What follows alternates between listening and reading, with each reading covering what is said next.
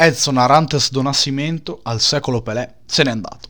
Se n'è andato da giocatore più iconico della storia del calcio. Forse uno dei più forti, per qualcuno il più forte, forse il più grande marcatore di sempre, a livello statistico la FIFA eh, direbbe il contrario, forse da più grande calciatore della storia del Brasile, probabilmente da più grande calciatore della storia del Santos, probabilmente da più grande numero 10 come uno dei più grandi numeri 10 di sempre, ma soprattutto da icona. Perché Pelé è stato il primo numero 10 della storia del calcio. Nel mondiale del 58 un delegato della Seleção diede i numeri casualmente prima del, del mondiale in Svezia e al diciottenne Pelé eh, arrivò la 10 e la trasformò in maglia iconica per la storia del calcio. Perché Pelé è stato accolto in 88 nazioni, ricevuto da 70 premier, 40 capi di Stato e 3 papi. Perché Pelé ha recitato in un film, Fuga per la vittoria, ambientato durante la seconda guerra mondiale e ha recitato con Sylvester Stallone.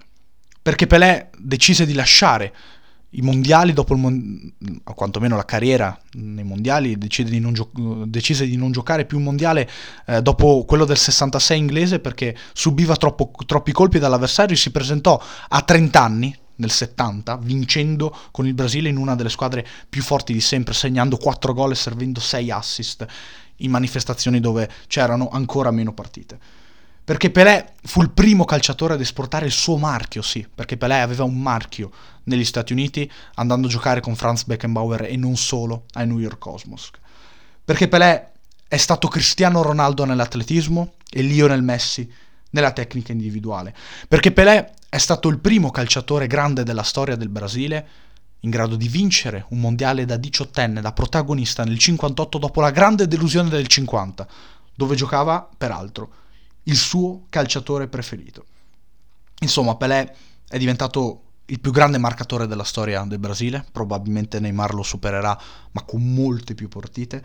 È diventato il giocatore più grande della storia del Santos, nonostante lui si sia dichiarato sempre tifoso del Vasco da Gama, perché Pelé sulla carta d'identità ha scritto Edson Arantes do Nascimento, ma nella sua prima squadra il Bauru chiamava il suo portiere Pilè e non Bilè, è un suo compagno di squadra, lo, so, lo soprannominò Pelé.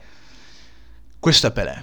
Pelé è stato il giocatore più iconico della storia del calcio, però Pelé in sé ha riassunto um, l'essere grandissimo in campo e grandissimo fuori. E perché Pelé un giorno disse, spero, che almeno secondo quello che hanno riportato i media brasiliani, spero che quando andrò in cielo Dio mi riceva nella stessa maniera con cui tanta gente mi riceve qui in terra, per via del nostro amato calcio. Che dire, obrigado Rei.